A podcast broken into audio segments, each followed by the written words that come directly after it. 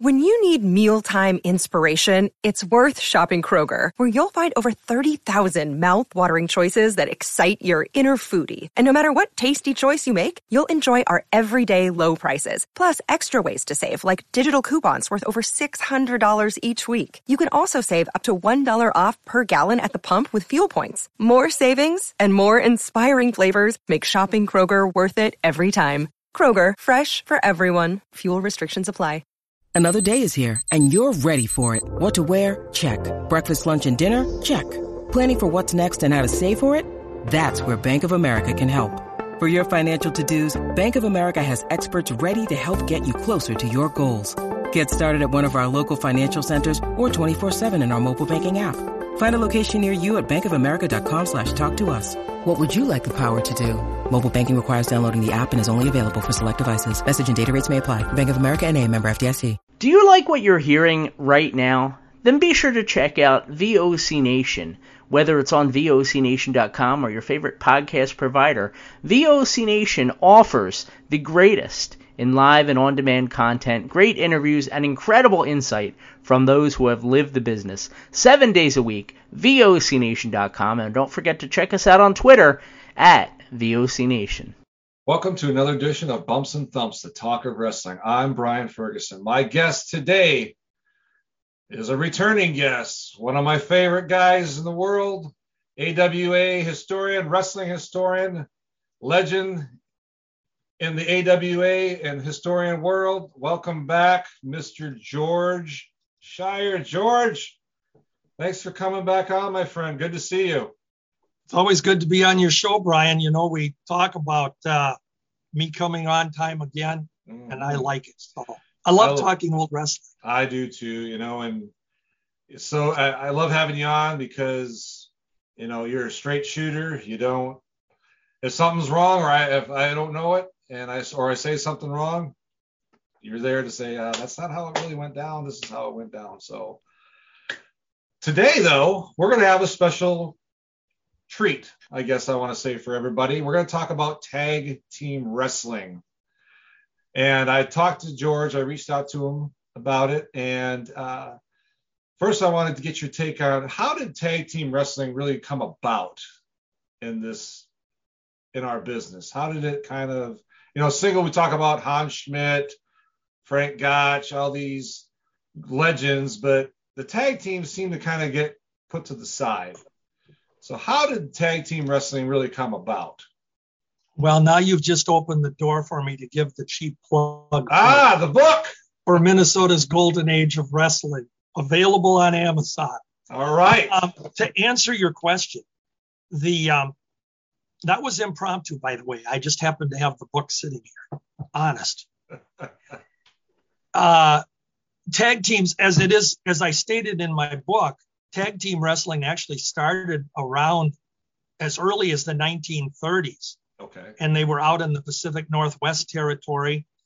And really the concept was, you know, promoters kind of figured out that if we have two guys that can go at it in hell bent on destroying one another in a grudge program together, mm-hmm. and we can draw money with it.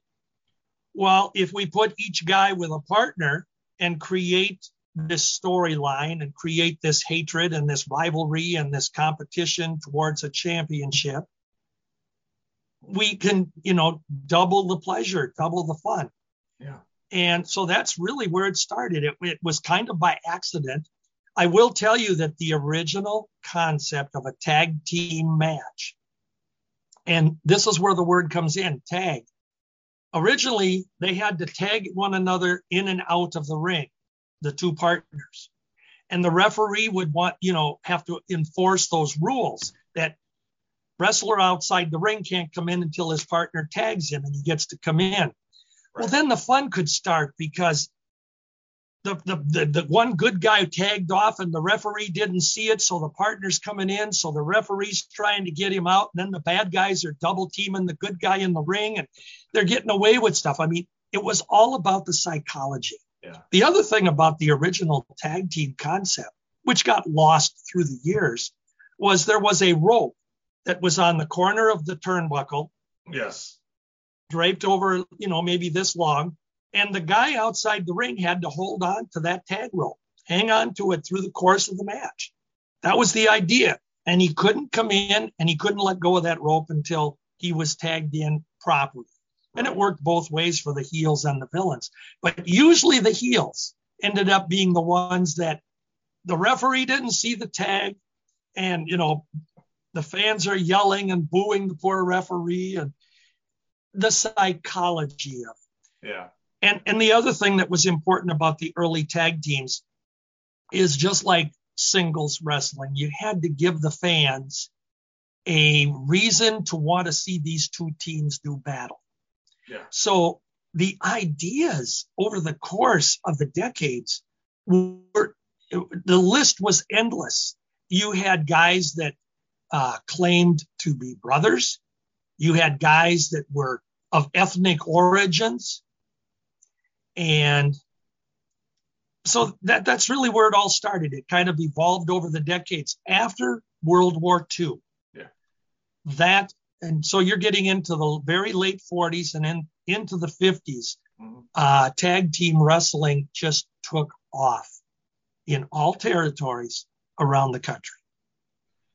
Yeah, it's interesting that uh, it started actually in the 30s, as you said, and um, I I've watched some older matches from the late 50s on the uh, the archives. It's on a YouTube channel with the Kowalskis brothers, uh, you know Hans Schmidt, uh, Wilbur Schneider, all those guys. Uh, it's interesting. I mean, they, you know, you watch them, you talk about that rope, it's there. You know, they're holding the good guys for the most part are holding it, uh, and that that it, it is. So, want to bring up some pictures if you don't mind, and we could kind of go through that a little bit uh, if you're ready for that. Right. I I actually um, I sent you a few pictures. You did, and I'm going to bring them up right now which may play into uh, some of the things that we can talk about today. So let's talk about the wall here, this wall of fame here, the wrestle wall. Well, I only thought that was appropriate because we are going to talk about tag teams. And uh, this is a wall that is, it's actually an old picture. I think this picture is about 10 years old now.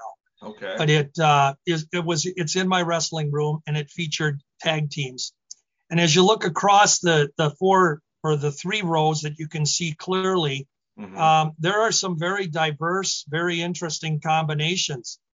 Uh, we got the uh, uh, the Torres brothers and uh, the Lisowski brothers, and we've got Brute Bernard and Skull Murphy on there, and Mad Dog Vachon and Baron von Raschke, and we got the Anderson brothers. And I mean, if you kind of get the theme, yeah. it was all about being a brother or or being a, a hated heel and yeah. or maybe an ethnic hero. And as I mentioned to you a minute ago, you know, when you look at the late 40s, then into the 50s, with World War II ending. Yes. And Brian, I'm going to take you back to I think one of the earlier shows that I was on with you. Uh-huh. Um, you asked me how I got involved in wrestling, and I will always tell the story that it was. I will always tell the story that it was uh, in 1959 September when I was watching television mm-hmm. and I saw uh, wrestling on TV. But I also told you that my very first match yes. that I ever attended was yes. when I was six years old and I went with my dad. Yes. And you know, at six years old, here you go. This was the card, yes. the actual program. Yes. And it says Revenging Russians versus Japanese. And it was Mitsu Arakawa, Kinji Shibuya, against Ivan and Karol Kalmikoff. And at six years old, I learned a very valuable lesson, though I didn't realize it till a few years later. But these two teams were playing on fan emotion. Okay. And World War II had ended less, well, just about a decade earlier.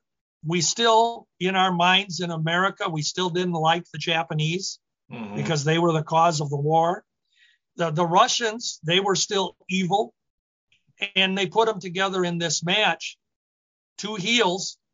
And that was unique, of course, having yeah. two heel teams go at it.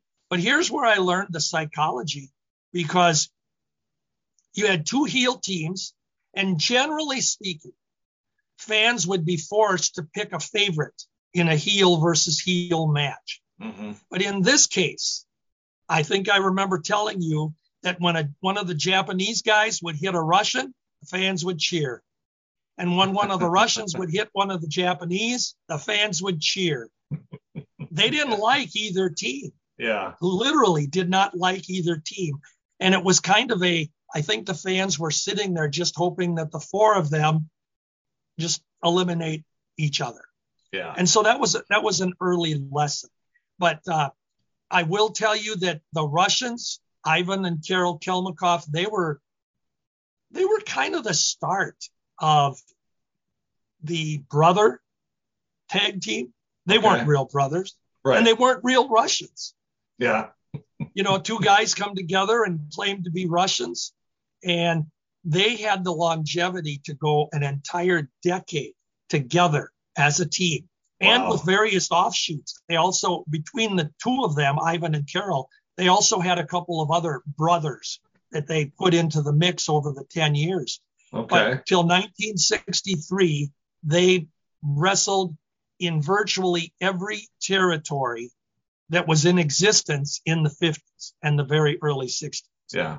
Wow. So that tells you their drawing power Yeah. and and longevity was important in those days. Yeah. The same the same could also be said for Mitsu and Kinji because they off and on teamed together hmm and with various partners uh, also carried on the we hate the Japanese agenda of the 50s and 60s. Yeah.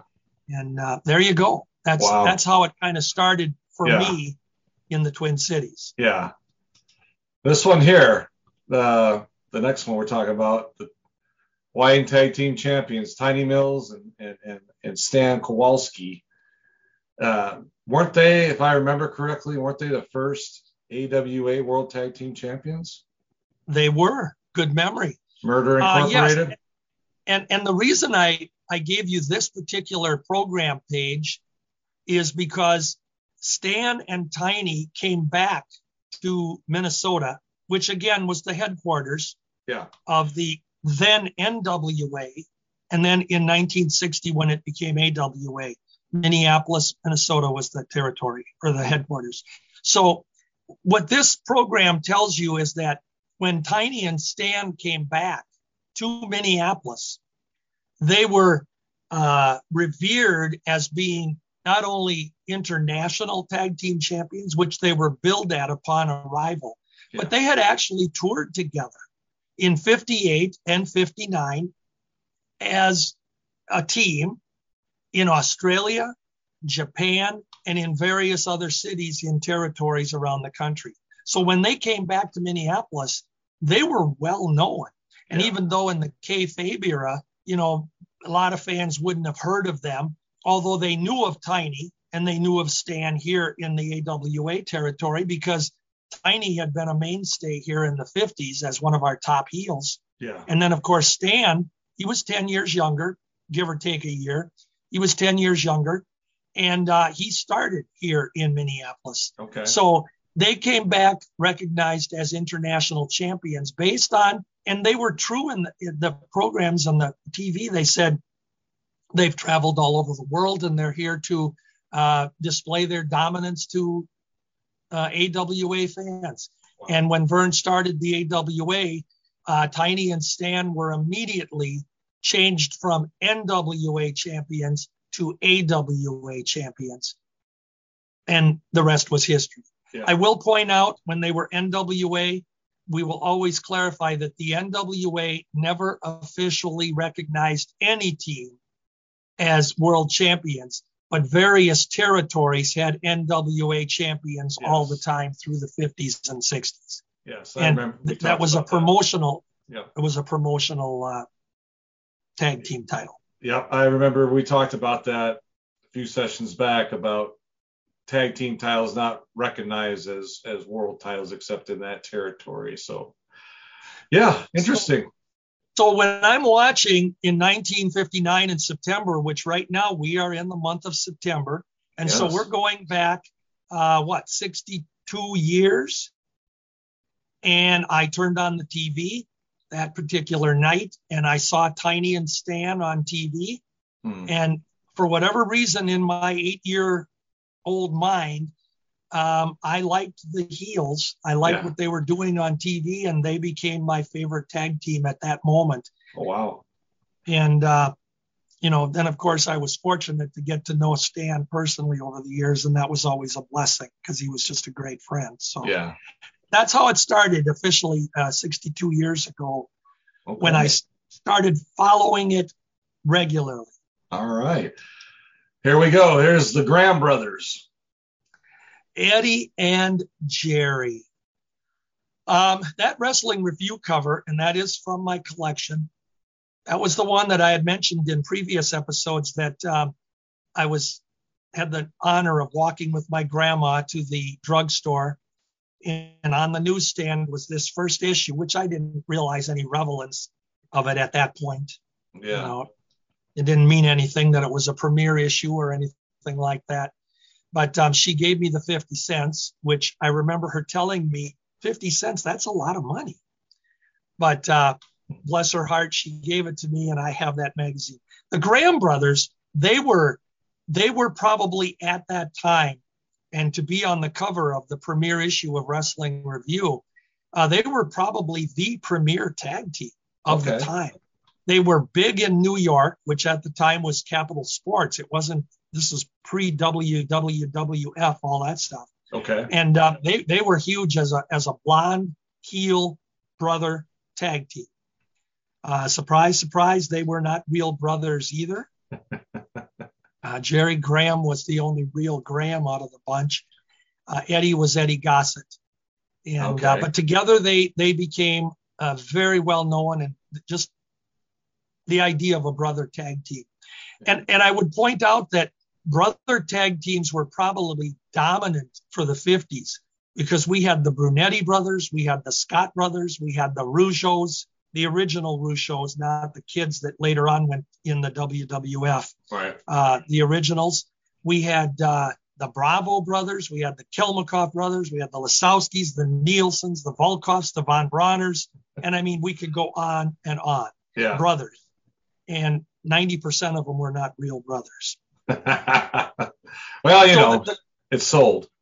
So the Graham brothers were huge and probably, you know, again, on magazine covers that were published out of New York, logically it made sense that, you know, most of the guys that would appear on their covers or inside the magazines would be East Coast wrestlers because they were published out there. Yeah. The Grahams had a tremendous feud. And to me, it was one of the uh, most interesting stories for tag teams. Okay. They had a feud with, and I didn't mention this team yet, but they had a feud with the Bastien brothers. And I think I gave you a picture of the Bastiens yes. if you want to bring them up. There they are. Now this now this is a it's not the greatest picture in the world, but the reason I shared it with you is because each of them have their arms on a chest. Yes. And that little chest was what each of the Bastiens, that's Red Bastien on the right. Okay. And that's Lou Bastien, his brother, on the left. Lou Bastien was really Lou Klein, great Detroit born wrestler and a, and a really good worker in his own right. Together they became the Bastiens. Well, they had this hot feud with Eddie and Jerry Graham. Okay. And this feud went on for over a year literally selling out arenas on the East Coast. When the feud was kind of dying down, they had to come up with something different. Now, let me back up just a speck and tell you that the Bastiens had a gimmick. Okay. Their gimmick was is that they wanted to be champions and that each match that they won, they would bring this small chest to the ring, set it on the apron, and after the match that they would win, they would each drop a silver dollar into this chest. Okay. With the idea being that the chest was full of silver dollars because over the time they'd been wrestling together and their success, they'd won all their matches, that this chest was filled with silver dollars and this was their gimmick. So just as their battles with the Grahams are kind of coming to a close. They got to come up with something different to prolong the program. The Graham brothers got a hold of that chest during the course of one of their matches on the ring apron. And believe it or not, those dastardly Grahams decided they were going to dump that chest of silver dollars not only all over the ring, but the ring floor. Oh. And so there were silver dollars all over, and they were real. They, This was a real thing.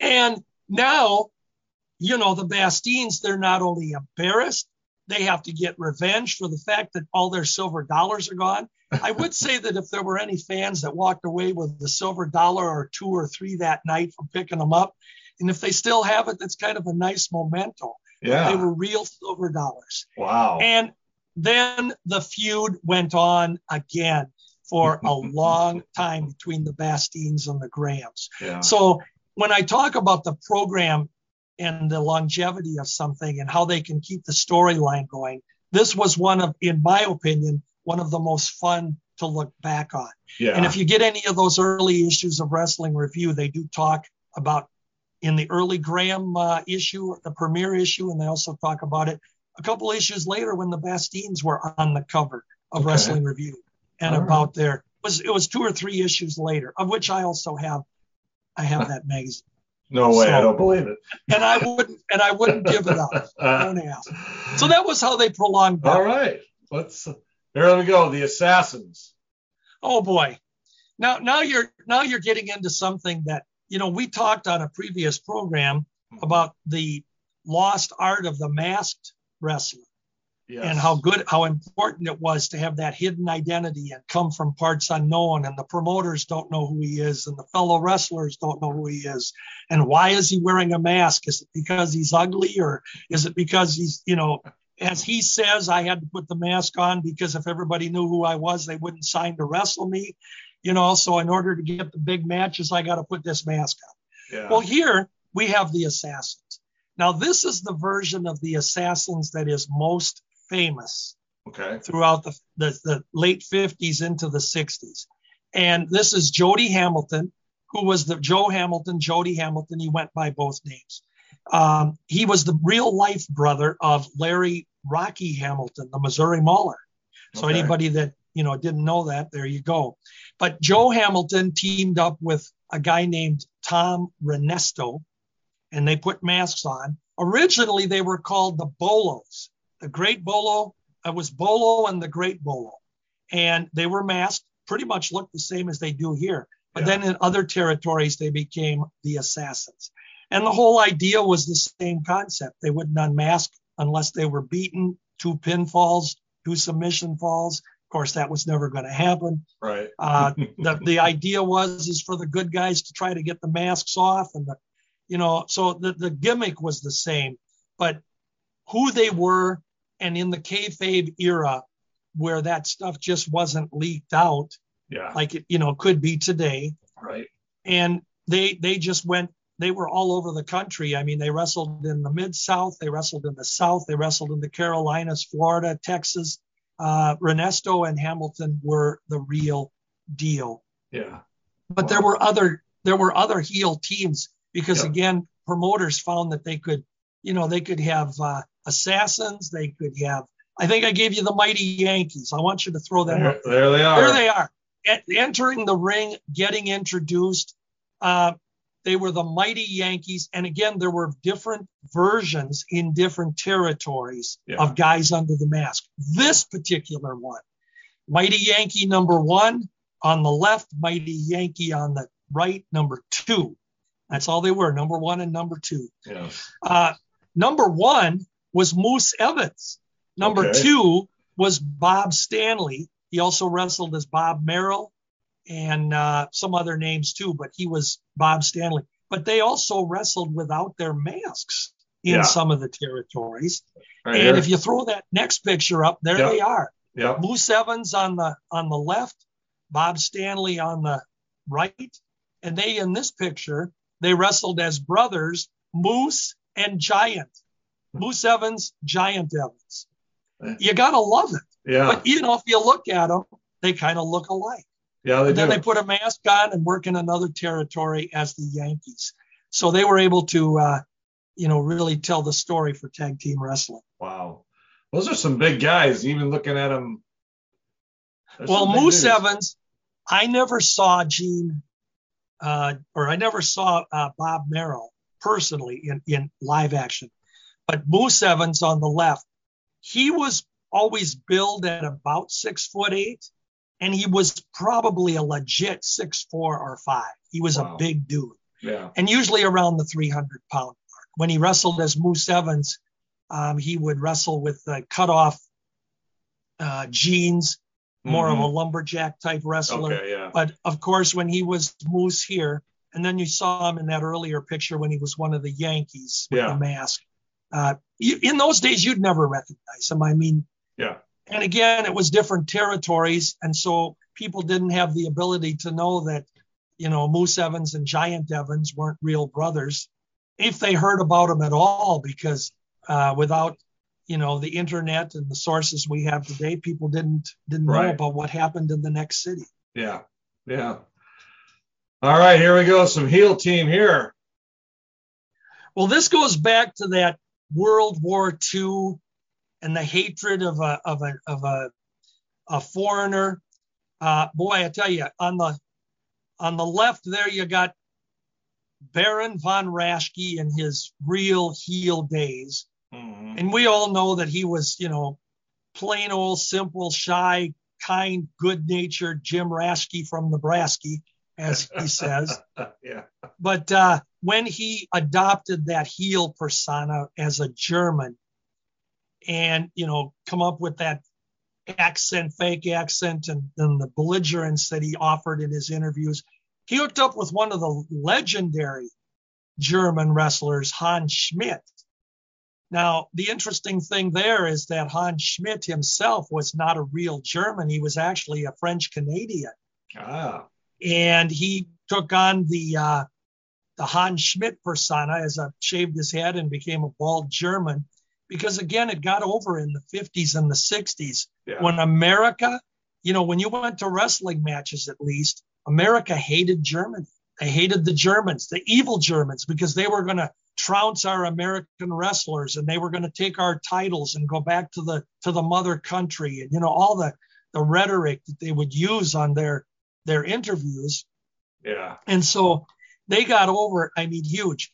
Here now, of course, we didn't have any brother connection or anything, Right. but we know that we know that Baron also uh, formed a team with Mad Dog Vachon. yep. We know that Hans Schmidt held great honor in a lot of tag teams. The hated German with another fellow hated German, Hans Herman, who was Okay. a huge, and I mean that in both size and box office in the 50s. Hans Herman was a, a, a good draw. And him and Schmidt together. And then Herman was with uh, Killer Kowalski, uh, Wladek, Walter Kowalski, Okay. the original Killer Kowalski Really? Yeah. uh, Herman and Kowalski, very, very good team. So you throw various offshoots in there with these combinations, and uh, they were always the bad guys and could draw the fans. Here we go. The Anderson brothers. First. Boy, I, I tell you what, now this this probably talks about legacy better than anything that we could. Yeah. We've got two guys who, first of all, let's say it up front, they were the Minnesota Wrecking Crew, Lars on the left, Gene on the right, the Anderson brothers. Well, Gene was the only real Anderson. and Gene was a, a South St. Paul, Minnesota graduate of uh, South St. Paul High School. He was a wrestler that was got a lot of his early training from Verne Gagne Okay. in the late 50s, very early 1960, 61 ish. Yeah. Gene was being trained by Verne. And for the next four years, from 61 to 65, Verne would usually pick a wrestler, usually one each year at that early point, where Mhm. he'd train a wrestler. And Gene would assist with Verne behind the scenes and train the wrestler. So Gene knew the fundamentals. He knew how to work. He was likely, in his own way, a shooter. Yeah. Um, I don't think you really wanted to mess with him. But in the AWA, he never really got over uh, as uh, anything more than a preliminary wrestler. A lot of times you would see him in the early 60s on TV, maybe doing a job for someone or teamed with someone, and then his his uh, partner on TV would take the take the pinfall. But Gene had that reputation from being a tough guy. Yeah. Well, in 1965, one of Verne's uh, graduates, the guy he worked with, was Larry Heinemi, uh, a St. Cloud College graduate, came to Verne for some training, and that's Lars Anderson. So after Gene worked with Lars, or Larry in this case, Heinemi, um, during the first year of Larry's uh, debut in the AWA, they had a chance to work together in matches against each other. If you look at a lot of old AWA results, you'll see Gene Anderson against Larry Heinemi. Usually Heinemi was going over Gene because Verne was, you know, grooming Larry for for future uh, matches. Yeah. Well, Gene got the idea that him and Larry were good friends. They enjoyed working together. So Gene got an offer to go down south and he took Larry with him. And there was where the Anderson brothers were born. They first right. ventured into Tennessee very briefly as Lars and Gene, and then they went into the Carolinas and Atlanta. And Lars and Gene Anderson in 1967 68 were the dominant heel team in that territory, the Carolinas, okay. Atlanta, so forth. So anytime you saw a magazine article, uh, some of the national magazines, the Andersons were featured, Lars and Gene. Now, AWA fans, they may have remembered, remembered Gene Anderson, but very few connected. I mean, obviously some knew. Yeah. But very few connected that Lars was Larry Heinemi. Yeah. Heinemi yeah. just disappeared. So this legacy went on for a couple years. And in 1969, Lars Larry Heinemi got the bug to come home, meaning Minneapolis territory. Yeah. And so he did. Um, what had happened while he was gone for that couple years with Gene, Verne had traded or trained another wrestler. And remember, I told you he was kind of doing them one at a time at that yeah. point in time. Yeah. You have the big training camps he had later where he'd have a dozen guys try out, and then six of them would come out of the camp yeah. as stars. Yeah. So he trained a guy by the name of Alan Rogowski. And Al Rogowski made his wrestling debut as Rock Rogowski. In the initial Rock Rogowski matches after his training, he was touted as being uh, possibly related to the Crusher and the Bruiser because of his appearance at the time. He had a blonde crew cut, kind of built along the lines of Bruiser and Crusher. Yeah. Then over the next year, he ended up where he was reported to be a nephew of Dick the Bruiser. well, when Lars came back home, uh, right before he left the Carolinas and Atlanta, Alan Rogowski went down south Okay. and joined Lars and uh, Gene as Ole Anderson. there And there you go. And that was kind of an earlier picture of Ole Anderson. So Gene was now with his other brother, and Lars is back home teaming with Larry Hennig. And they had a three year run together. Oh yeah, yeah. Uh, yep, they did. Yeah. And then the new Minnesota Wrecking Crew then was Gene and Ole. Now they are probably the most famous yeah. of the Anderson brothers, the, the most remembered Yeah. because they were together for, uh, well, from about 1970, pretty much through the 70s. Mhm. Uh, Gene and Ole were together, so they had a long run together. There were a couple of times when Lars would come back and join his brothers, just you know one-off type things. There was also a time when uh, uh, Ole and Lars teamed very briefly together. Mhm. And yeah. then there was a time later on in the early 80s, I believe, uh, maybe it was the late 70s, but Lars and Ole actually feuded at a Oh, brother wow. war, at a brother war where Lars was the good guy, and uh, you know brotherly love, but you know we're gonna take the other guy out. That always went over well at the box office. So, you know, how can two brothers hate each other? I mean, you know, it's it's good for the storyline. Yeah. But the Anderson brothers, in the form of Lars, Ole, and Gene, uh, really had a long, good 10 year, 12 year run.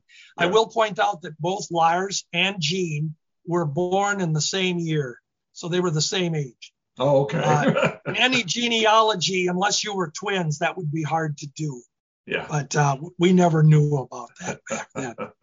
So then, you know, after after Gene was retiring, because you know he he'd been getting up there in the 50s, in Yeah. the age 50 range and stuff. Well, he started to take on a man, managerial role for a while with some teams, and Ole started uh, branching off a little bit with other partners. hmm Well, then he comes up with a new partner. They're going to continue the Anderson legacy. And he comes up with his brother. At one time, it was his brother. So that would have been a younger brother of the three of them. There was another time when he was, Ole was the uncle of Arn Anderson. There he is, double A. And there you go. You've got Arn Anderson and Ole Anderson. Now, the thing, the interesting thing about Arn is that he was also from Minnesota. His real name was Marty Lunde. Yeah. Well, it is Marty Lunde. He's still with us, thankfully. Yeah. And uh, he he was a Minnesota wrestler, but he never wrestled in Minnesota. He got his training wherever he had gotten it from, and he went on the road. And he had some great success, early success in various combinations and matches. But when he became Arn, and he actually wrestled early on as Marty Lunde. But when he became Arn Anderson, like I said, originally they were called brothers. Um, then it, the story changed. It was Ole uncle and Arn the nephew. Yeah. Um, I think they were cousins. I think I've got some programs where they were cousins at one point. You know, Yeah. it depends on how the promoter wanted to spin it. Yeah. And again, being kayfabe, we never heard about it. So that's kind of how the Anderson legacy went on. I will point out, and as long as we're talking family legacy here, hmm there was a time when Ric Flair was also reported to be a cousin Yeah. to the Yeah. Anderson brothers. And I'm going to give you a really weird one now. And as I was talking here, this came to mind. It's weird when you look at if you wanted to do the family tree, because if Gene and Lars were brothers and Ole became a brother, well, Ole was also reported to be a nephew to uh, Dick the Bruiser. Uh, Dick the Bruiser was reported early or all through his career as being a cousin to the Crusher. The Crusher was reported to be a brother to Art Nielsen, or um, Art, I'm sorry, Stan Nielsen. He wrestled with Art Nielsen, but Stan Nielsen, who was a brother to Art. Well, if you look at this family tree, wow. And the truth of the matter is, none of it's real. So you got to love it. yeah. Yeah. Wow. All right. Well, let's talk about these guys. Well, I, I put this one up there because one of the things that I had mentioned early on is that what really made a good tag team in the day is longevity and the ability to get over maybe in one territory for a long period of time, and even better if you could get over in multiple territories. Yeah. Um, my late friend Jim Melby and I, we used to talk about tag teams and having uh, the longevity together.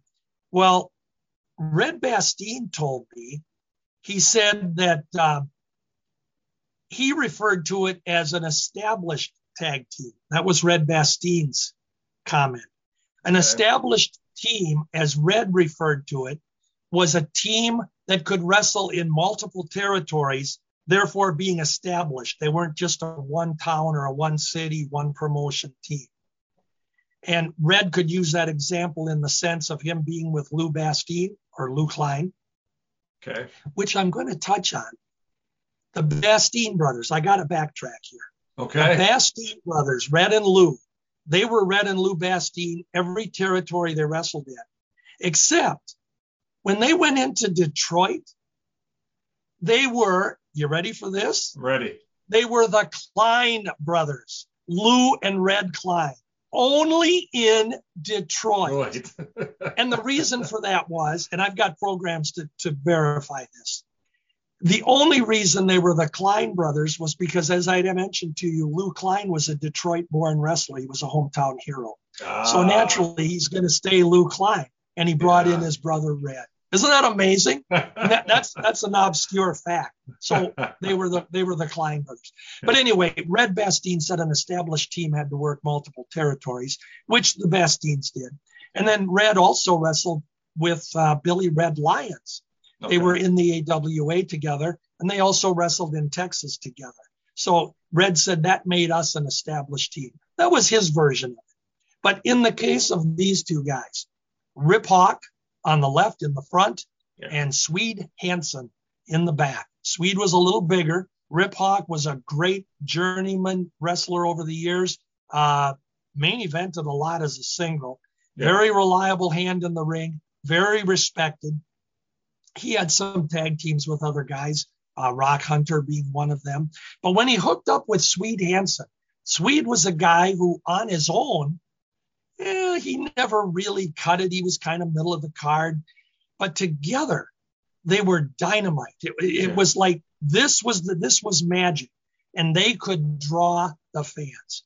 Yeah. And they they went into Texas, they went into the Carolinas, they were uh, in Atlanta together, and just always, uh, if not the main event, the semifinal, and always just a top notch team, and always given a push. You see, they have a title belt on there. Yeah, I I'm see not that. sure which title belt that is. I can't read it. I've got different pictures of them with different belts. Yeah. And I'm not, I'm going to admit something here, gang. I'm not really a belt guy where I can get in and say, okay, which titles they had. Yeah. But uh, this one here, they were champions of one of the organizations they were with. Wow. They had the longevity. They, they wrestled pretty much together for a lot of the 60s, mm-hmm. uh, most of the 60s. Yeah. And uh, I used to get programs from uh, Gene Gordon in um, the Carolinas. He'd send me the programs, and I always got excited when I saw Hawk and Hansen on there. Yeah. I saw Rip Hawk in St. Louis wrestle a singles match, and in his own way, I was always impressed with him. So Yeah. this was one of those teams that they were a great team. Yeah. Yeah. All right. And our last pick. Well, this is a weird one. Um, I think it's fairly common today in today's wrestling where I think we can agree that tag team wrestling is not utilized as it used to be. Not to Mhm. say there isn't tag team wrestling, but certainly the storylines and the the angles and the breakups and the strange partnerships and different things I don't think they have today. This was a weird one. Um, and it is the only time that we had eight brawlers. All four of them were heels. And this was from uh, the St. Paul Auditorium in April of 71. We had Larry Hennig, Nick Bockwinkel, Lars Anderson, and Blackjack Lanza on one side Okay. against Mad Dog and Butcher Vachon and Stan Crusher Kowalski, who was the manager of Shozo Strong Kobayashi. And they were going to battle each other basically for local supremacy, like which four heels were the best. Oh wow. And it was interesting. It was interesting how they wrote this thing up and played it out on TV because the it was written out that the Vachons and Kobayashi had the advantage because Stan was the manager of Kobayashi and could offer guidance in the match and also had his Ah. own tag team success with Tiny Mills through the years. Right. So they, they made that known. But on the other side, the storyline went that Lars and Larry, being a dominant team at the point of, at that point in time, teamed up with the young, snobbish, arrogant Nick Bockwinkel. and then they were joined by Jack Lanza, who at the time was managed by Bobby Heenan. So Ah, you didn't really have anybody other than Hennig and Lars that were the team there, yeah. but Lanza and Bockwinkel coming in, but Lanza was managed by Heenan. So it was ended up where it was declared it was going to almost be five against four. because Heenan was the mystery part it. Yeah, Heenan, Bobby. Now, remember, I talked earlier when I saw the Russians against the Japanese, Yes. where in that scenario, the fans would not choose because they were both foreigners and they hated both of them and they just wanted them both to be gone from America. Yeah. Well, in this particular situation, other than Kobayashi, and by 1971, that Japanese, um, the Japanese hatred or, or promotion towards being hated wasn't as predominant, shall we say. Yeah. So even though he was from Japan and he was a heel, he wasn't uh, presented in the same scenario as his predecessors like Mitsu and Kinji and Dr. Moto and Mr. Moto and so on. Yeah. So we had uh, the fans in this one, though you have four heels on each team, the fans did take a side. Okay. And it was interesting question at the beginning, like who would the fans cheer? Yeah. Who do you think they cheered in this one? I was going to say probably Hennig and and and Bockwinkel and and and, and Lars and Blackjack because they're all American versus well at the time I believe the Vachons were supposedly from Algeria and Kobayashi uh, Japan and uh, you know the big K he's from the only American. Okay. Well, you'd be wrong. I was going to say I'm probably wrong. You, you'd be wrong. I, was surprised. I, I went into this match because I was I was interested in trying to figure out which ones the fans would side with if they did at all. Yeah. Because I, in my little mind, I'd remembered, uh, even though it was what 14, 15 years earlier, I'd remembered that the Russians and the Japanese, the fans booed them both and cheered them both when they Yeah. tried to destroy each other. Yeah.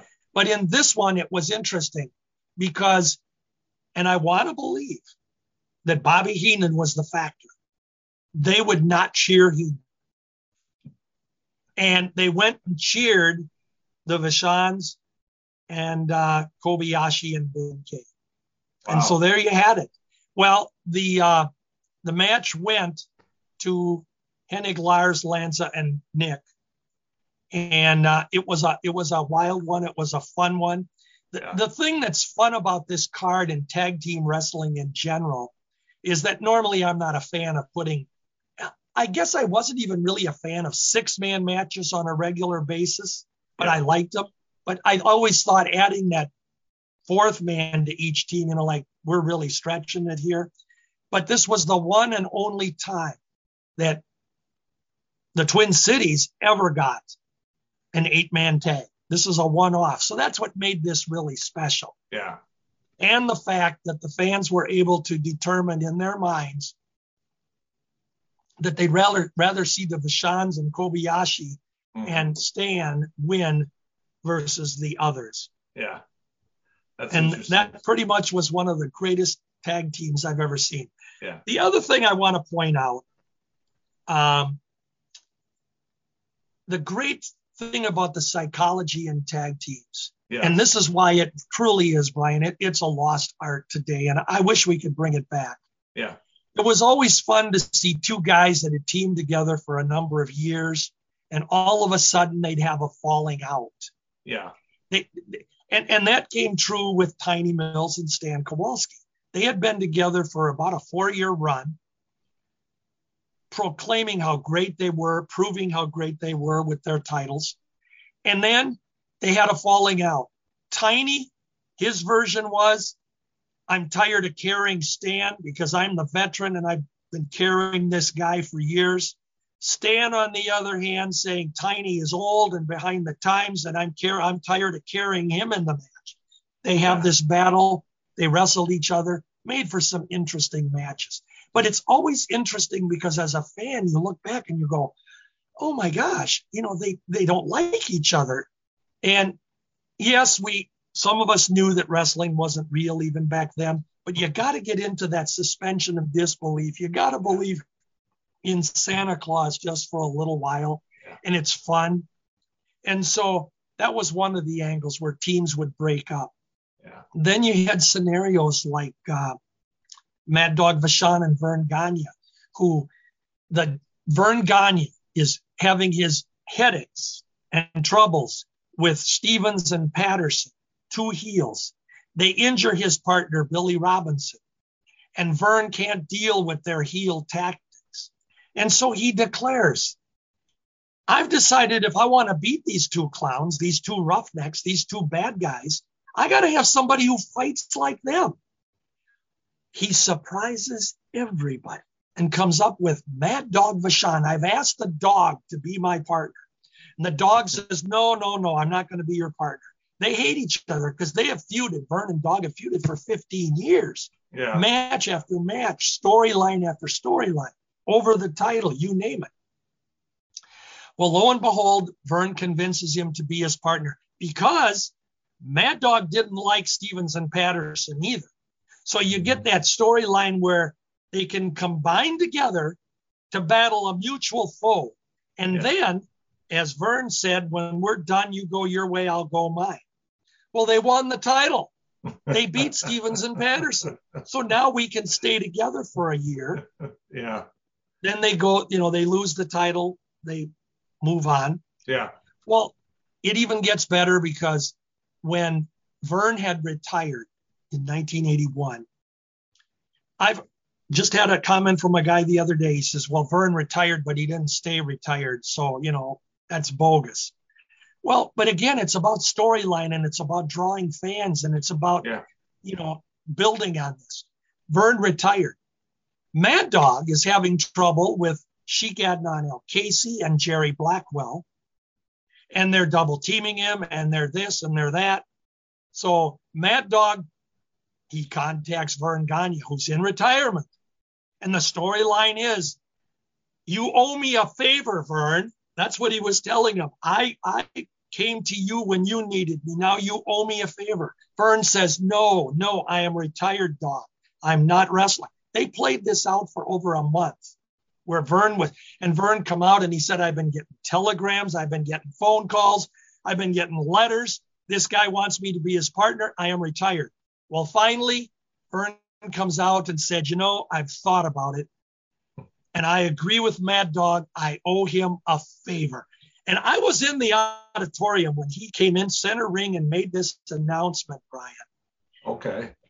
7,000 fans strong in the Minneapolis auditorium when Verne said, I agree with Mad Dog. I owe him a favor. I will come out of retirement for this match. You could have heard a pin, you could not have heard a pin drop in that auditorium because it was so loud. Yeah. The fans cheered. Now that's drawing power. Yeah. Now Verne was coming out, and Verne made the comment. He said, I'm going to come out of retirement. I'm going to help the dog. And when we're done, and they did it on TV, they said, When I'm done, you go your way and I'll go mine. It drew. So Yeah. why wouldn't you bring the guy out of retirement for one match? yeah. And that was what I what I was getting at too, is that when you tell the correct storyline with a tag team, eh, tag teams sometimes drew better than singles matches. Yeah. And we haven't even touched the iceberg here, the tip of the iceberg on, on how great the storylines were. But it was always about partnerships. And of course, with the dog and Verne, the fans always asked in the initial team up, can Verne trust the dog? Yeah. He's asked him to be his partner against Stevens and Petters. Can he trust him? Because dog was a heel. Yeah. So you you put that element into it. What a great story. Yeah. And it drew fans. Yeah. There you have it. Amazing. Uh, yeah, I, I remember that. I was a little kid. Uh, the second time around when when uh, Verne came out of retirement, I do remember that. One thing, you know, we have these. You talk about six man tags. You're not a fan of them and Yeah. stuff, but there there was a, a a team, the Freebirds. I remember that did really well with it. Uh, probably one of the very few uh, that had that the, the ability to draw on the six man tags. Now they usually won tag team titles. They'd have to switch people out, which is called the Freebird rule. But, but what do you think of the Freebirds as a as a as a team? I thought as a three man team, they were phenomenal. They, they were great. Um, the the better wrestlers of the team were Gordy and Roberts. Yeah. I mean, I, I don't think anybody could deny that. But uh, of the three, Hayes had the charisma, the Mhm. personality, the mouth, more of the draw in that department. So you put the three of them together. You know, I'd point out with three man teams, it, this is interesting. There were times when they uh, certain territories would have a three man team that would work together, and two of the members would win a tag team title. And then the team would come out and say, well, the three of us are a team, so we can interchange the partners. And, you know, these two can wrestle this night and these two the next night. And again, it was all about, well, no, you can't because these two won the title. You know, they'd play this up as controversy. So it was good. Yeah. Um, the Freebirds, they're another established, to use Red Bastien's term, tag team. They wrestled in the Mid South together. They wrestled obviously in Texas, where they were over huge with the Von Erichs. Yeah. That was a great feud. And they wrestled in Atlanta together. So they were an established team. yeah. And they had, um, I think I've touched on this with you before. One of the most genius tag team moves that I've ever enjoyed was I've always felt, and I'm, I'm honest about this, Mhm. I've always felt that the Road Warriors should not have been given the AWA tag team title. And the only reason I say that is because a lot of fans today say, well, this wrestler or this team should have had been given a run with the title, or that one should have had the title. And that's the mindset because I think we can agree that titles today change so fast. There's no longevity between winning. Mhm. With the Road Warriors, they should not have been given the title because they could draw money. They did not need the title to be the draw. And that that's the truth. So you, Yeah. you say, well, Billy Robinson as a singles wrestler, he didn't need the title to beat Billy Robinson. Yeah. He did well as a challenger. Yeah. And in the case of the Road Warriors, I think we all remember them. They came to the ring to their to their entrance music. What was it? Uh, what was Uh, their Iron entrance? Man. Iron Man, yeah. And they came to the ring, and usually they never waited to be introduced. They came in and started tossing bodies out of the ring and dominance. And they, you know, we talk about their no selling and that they were so dominant. And the fans got behind them and they cheered them as well they should.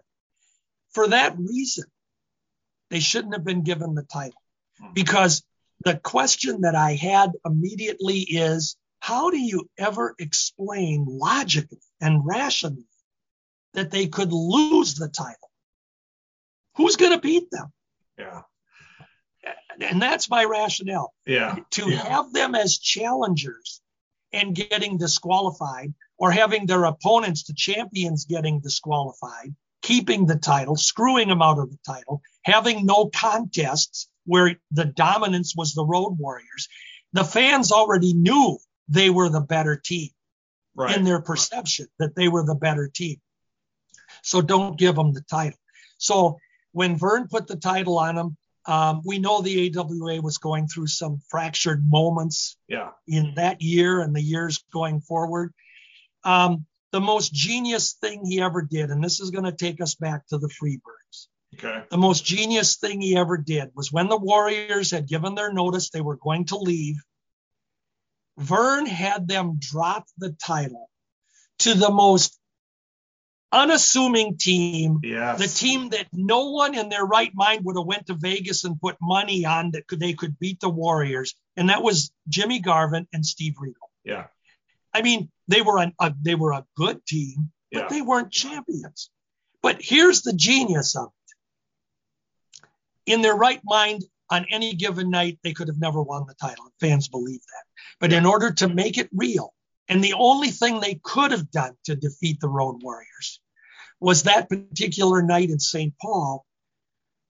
The Freebirds had been in a battle the night before in Chicago Yes. against Super the Clash. Warriors. Super Clash And one. so in Super Clash, correct. And so they they made mention of that, that the Freebirds came to ringside to to get revenge or to go after the Warriors. Well, during the course of the match, it ended up that it was the Freebirds, all three of them, and Regal and Garvin, And we know now the result was is that because of that outside interference, the referee not seeing it, Yeah. the Road Warriors lost the title. But that was the only, and to me, that will forever be a very genius, creative, realistic move to do something, or let's put it this way, in my mind, to correct something Yeah. that Verne shouldn't have done in the first place. Because there's no way that fans would ever believe anyone could ever beat the Road Warriors. Right. Yeah. I no, mean, once they were champions, you couldn't beat them and make it believable. Yeah, I, that's an interesting. I know I never thought of it like that. Um, I loved them as a kid. You know, they, I mean, the face paint, the, the coming in, kicking everybody. You know, but I was a little kid. You know, and so Hey, I- I liked them too for what it was worth. yeah, I will be honest and tell you that I was not a fan of the way they changed tag team wrestling because Yeah. they were the first team to do what they did. yeah, They came in. I mean, we never, unless it was a heated uh, uh, program between two two teams where they would just come to the ring and start battling one another, right. you know, over a long program between the two of them. But the Road Warriors were different in the sense that it didn't matter whether they were on TV wrestling a squash team Mhm. or whether they were in the main event wrestling, you know, another main event team. Yeah. They just came in and they just kicked butt. Yeah. I mean, they just kicked butt. Yeah. And that was different for me as a fan. I Yeah. immediately saw, okay, this is great. But once they made them champions, I, I just, yeah, I said, why? yeah. Uh, This doesn't make sense. Yeah. To, You know, looking back on now, I'll, I'll tell you, I think honestly that a good feud that that when the Long Riders wrestled the Road Warriors, that was a great feud they were having. If yeah. they should have, Yes. they should have thought about, okay, we'll put the belts on the Long Riders, uh, and then feud on for you know five, six months, whatever it was, Yeah. because those guys, uh, you know, I've watched some matches with the Long Riders, and when you first time you see them, you're like, okay, these guys are gonna get their butts kicked by the Road Warriors because, you know, they don't look like they're in shape at all, but they're good wrestlers. But I mean, you know, but they actually they put on a good Oh, yeah. match. They were a very good roughhouse team. And by the way, Red Bastien, they were an established tag team because they had wrestled together under masks as the Super Destroyers in Texas, yes. where the Von Erichs and Freebirds were, yeah, uh, the Long Riders. I Yeah, mean, they would have been they would have been a good team. Um, but you know, here's the thing. We we get again, as I said, you know, there were there were starting to be some cracks in the foundation Yeah, even as early as 1985, 86, because of what was happening in the wrestling business as a whole. mhm, And, you know, Verne, I, I think at the time, and this isn't trying to make excuses for him, right. he was like every other promoter at the time. Uh, the Road Warriors had given their notice. The Freebirds were also leaving. And believe it or not, they were leaving as well at this time Yeah, the ro- the long riders were not around as long after that. Um, th- there was just no stability yeah, to to try to do any long term. Uh, can I do this and make it make sense? And uh, as we went down the line, um, you know, Mr. Mr. Electricity and Steve uh, Steve Regal and and Jimmy Garvin, they were a great team because, and this is why they were a great tag team champions, because nobody believed they should be. yeah, You know, every everybody you believed that no matter who their opponents were, whether it be the high flyers or the, the midnight rockers or whoever it might have been, yeah, Regal and Garvin, they, they're they're not champions. That's what made them a good team. yeah, Whereas the Road Warriors, they didn't need it. right. You need to have them get screwed. And now I'm going off track here. That's all right. Go for it. I'm gonna, but I'm gonna go to my grave with this one. Okay. All of those people out there who say if Verne Gagne would have put the title on Hulk Hogan, the AWA would have survived. Well, I think we can be realistic and say no, that in hindsight, that wasn't going to be the case. Yeah. But here's the deal Nick Bockwinkel was drawing so well with Heenan as the heel champion. Yeah. You had the gold mine right there. Yeah. Hogan, he made, he was the road he was the road warriors of a single wrestler. Yeah. He he was he was in in the perception of every fan's mind. Nobody could beat Hulk Hogan. He was bigger than life. And by the fact that he got screwed out of the title with Heenan's interference, with disqualifications, with Hulk getting disqualified, uh, whatever, no contest, that is what made it believable. Yeah. And for that reason, Verne was not going to put the title on him because he, and as the business was changing, we all know that it wouldn't have been a good move.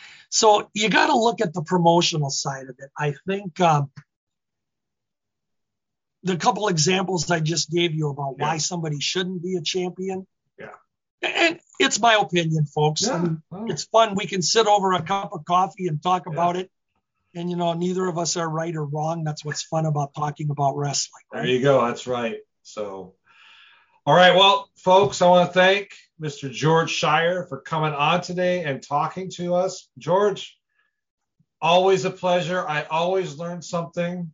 And, you know, I. What'd you learn today? Well, I learned that uh, some of these guys weren't brothers, but they look awful like like the Bastien Wow. brothers. I thought they were because they both had red hair. You know, who's gonna, you know, I, I believed it. You know, the Grahams, I thought they were, I thought they were brothers. Um, your analogy Well, on the road, uh, your analogy on the Road Warriors was was made sense to me. I never thought of it like that. Uh, with Well, I'm not saying that's right. No, no, no. I'm saying though, I I'm just, understand I'm just saying that, that was a perception that I had. as a kid, you know, oh yeah, they were great because they beat up these two old guys, Baron von Raschke and Crusher, to get the Yeah. titles. But now, as I'm older, I understand your analogy of why maybe that shouldn't have happened, but it did. Uh, things like that. So, you know, I appreciate it. Again, ladies and gentlemen, Mr. George Schire, thank you, sir, for coming on. Appreciate it. Always love Thank your you, Brian. insight. Always enjoy it, Brian. Thank you. Good job as always. Well, thank you very much. And folks, if you're watching, thank you. If you're listening, thank you. And please subscribe. Please subscribe, and we will talk to you soon. Hey, this is a Total Package Lex Luger, and you're listening to the VOC Nation. Don't miss out. Hey guys, before we get started, I just wanted to read this commercial because it's an agreement that we made with a really great podcast, and I want to tell you guys all about it. Pro Wrestling Interviews. It features guests who are hot indie stars as well as the greats of the ring. Each week, you can join the Amazing Velvet as well as Dr. John as they host this jam-packed hour of interviews, pro wrestling news, and entertaining guests. It's an hour you don't want to miss. Trust me, you don't want to miss it. Every Sunday, 9 p.m. Eastern. Just go to ProWrestlingInterviews.com and it'll take you to their Facebook page where you can get the custom podcast link for that week. Don't miss a second of Pro Wrestling Interviews. That Sunday nights, 9 Eastern. ProWrestlingInterviews.com. the worldwide leader in entertainment. This is the VOC Nation Radio Network. Check out In the Room, Every Tuesday night at 9. Listen in. Pro Wrestling Illustrated's Brady Hicks, former WCW star Stro Maestro, Kathy Fitz, Matt Grimm, And you and Ray are there too, right, Ray? We sure are, and we've got great guests like Lex Luger, AJ Styles, Haku, and more. It's a heck of a party. Plus, I didn't get thrown off uh, buildings. And then the Uh, national pregnant. I didn't get pregnant either. Sometimes I think it gets so ridiculous. We were getting into like snuff film territory there. In the room. 9 p.m. Eastern on VOC Nation. Yo, this is Jerry Sags of the Nasty Boys. Yeah, Brian Knobbs here. You getting ready to get nasty? Well, listen to the VOC Nation, baby. VOC Nation is one of the longest running wrestling podcast networks, having started way back in 2010. VOC Nation provides daily streaming shows where fans have the ability to interact with their hosts and guests via phone calls, emails, and Twitter. VOC Nation hosts will include former backstage interviewer from both AWA and WWE, Ken Resnick, former WCW performer The Maestro, former Impact performer Wes Brisco, Pro Wrestling Illustrated contributor Brady Hick, and former Philadelphia radio personality Bruce Works. Archive-free content includes past interviews with huge names like Hulk Hogan, Jesse Ventura, Kurt Angle, Jimmy Hart, Ricky Steamboat, Sting, Mick Foley, Joey Styles, Howard Finkel, and so many more. Listen live at VOCNation.com and subscribe to all the podcasts by searching VOC Nation Radio Network on your favorite podcast app. And be sure to follow these guys on Twitter at VOC Nation. Bill Apter has been in the pro wrestling business for over 50 years. Hey, talking here with uh, Arn Anderson. Arn, first of all, your height and weight. 6'1", 255. And now subscribers to VOC Nation Premium get exclusive access to Bill Apter's archived audio footage. And uh, where's your hometown? Minneapolis, Minnesota. Okay, and uh, give us something about your back. First of all, your relationship to Ole Anderson.